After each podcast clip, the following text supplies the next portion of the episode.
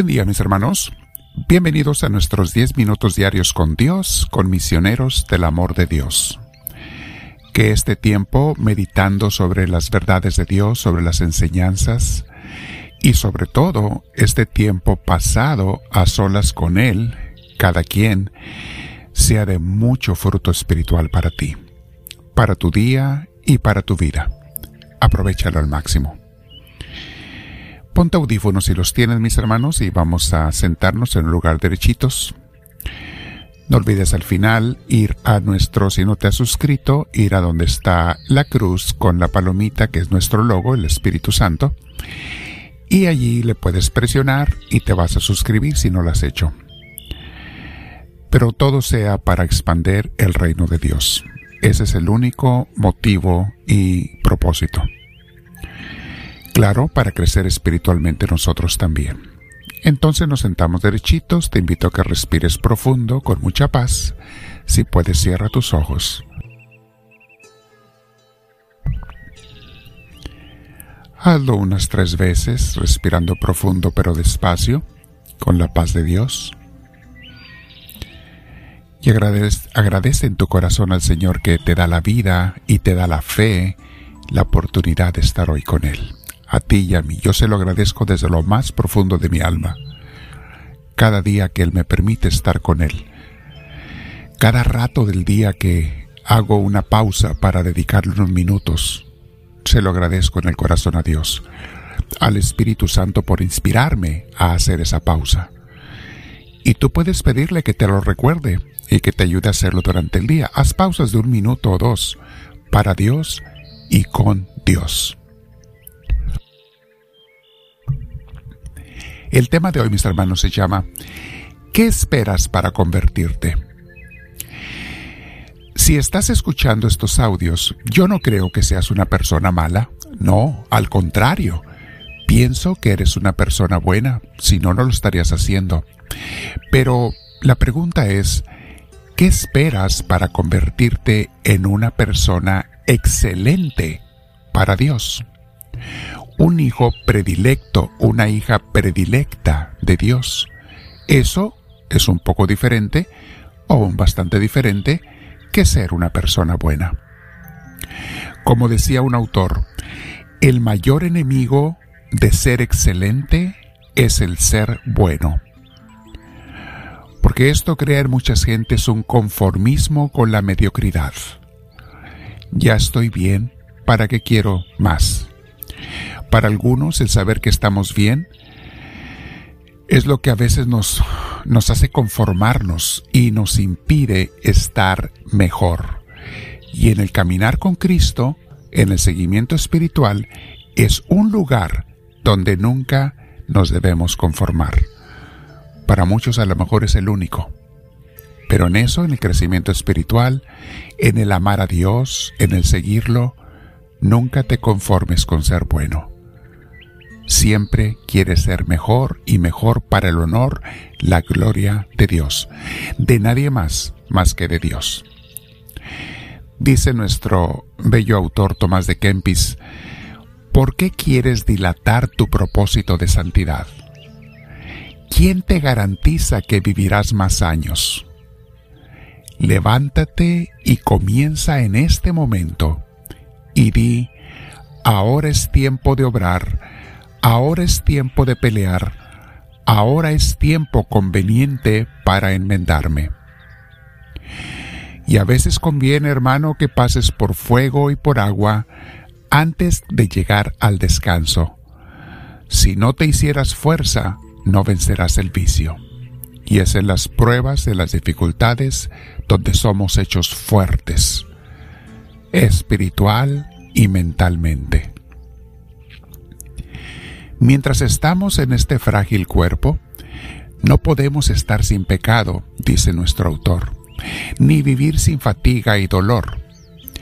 De buena gana tendríamos descanso de toda miseria. Pero como por el pecado perdimos la inocencia, hemos perdido también la verdadera felicidad. Esto es cierto, mis hermanos. La felicidad que da la compañía, la visión clara de Dios, la compañía del Señor, la hemos perdido por el pecado y cada vez que pecamos y nos apartamos de Él. Es triste, pero es verdad. Oh, cuánta es la flaqueza humana, que siempre está inclinada a los vicios. Hoy confiesas tus pecados y mañana vuelves a cometer lo confesado. Hoy te propones no caer en ese pecado y de aquí a una hora se te olvidó y obras como si nada te hubieras propuesto. Somos tan débiles y tan cambiantes. Pronto se pierde por descuido lo que con mucho trabajo dificultosamente se ganó por gracia. Y es cierto, mis hermanos, el distraernos de la vida de Dios, el empaparnos de tantas cosas mundanas, nos hace que nos descuidemos, que perdamos la concentración, la vista en el camino, en el camino del Señor. Es fácil perderse, desconcentrarse en este mundo. Y repito, no es porque seas una persona mala, no. Es porque somos humanos y débiles pero tenemos que estar constantemente luchando con esta debilidad. Dice el autor, esto es también muchas veces un efecto del ser mediocres en nuestro crecimiento espiritual, en nuestro seguir a Cristo. Es cierto, mis hermanos, esto es un efecto por ser mediocres. Ahora mi hermana, mi hermano, acompáñame en esta oración. ¿Qué voy a hacer? Dile así al Señor. Señor y Dios mío, tú eres soberano, tú eres el Rey de toda la creación, y tú eres el Rey de mi corazón. Tú conoces los más íntimos de mis pensamientos y mis deseos, y tú como quiera me amas. Tú me das tus gracias, tú me das tu esperanza en los tiempos difíciles, y tú le das paz y gozo a mi corazón. No hay otro nombre más grande que el tuyo, nadie más que merezca la total alabanza y adoración en toda la creación. Yo te amo, yo te adoro, Padre mío, en el nombre de Jesucristo nuestro Señor. Amén. Dice San Marcos capítulo 12 versículos 29 y 30, cuando Jesús estaba respondiendo a aquellos judíos, a aquellos maestros de la ley y fariseos, les dice, recordándoles el primer mandamiento, dice, el primer mandamiento de todos es, oye Israel, el Señor nuestro Dios es el único Señor. Ama al Señor tu Dios con todo tu corazón, con toda tu alma, con toda tu mente y con todas tus fuerzas. Palabra de Dios. Ahora te invito, mi hermana y mi hermano, a que te quedes un tiempo en silencio con el Señor, con tus ojos cerrados si puedes. Respira profundo una vez más y abraza a Jesús en tu corazón.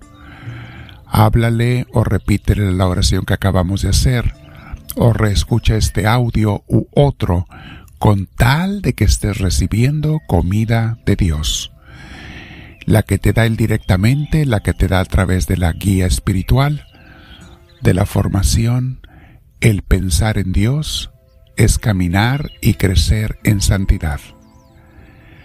Vamos a quedarnos un rato en silencio, el tiempo que tú quieras con el Señor, el tiempo que puedas, y recuerda que durante el día haz pausas, aunque sea de un minuto, para platicar con Dios.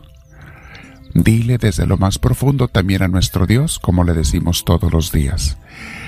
Háblame, Señor, que tu siervo te escucha.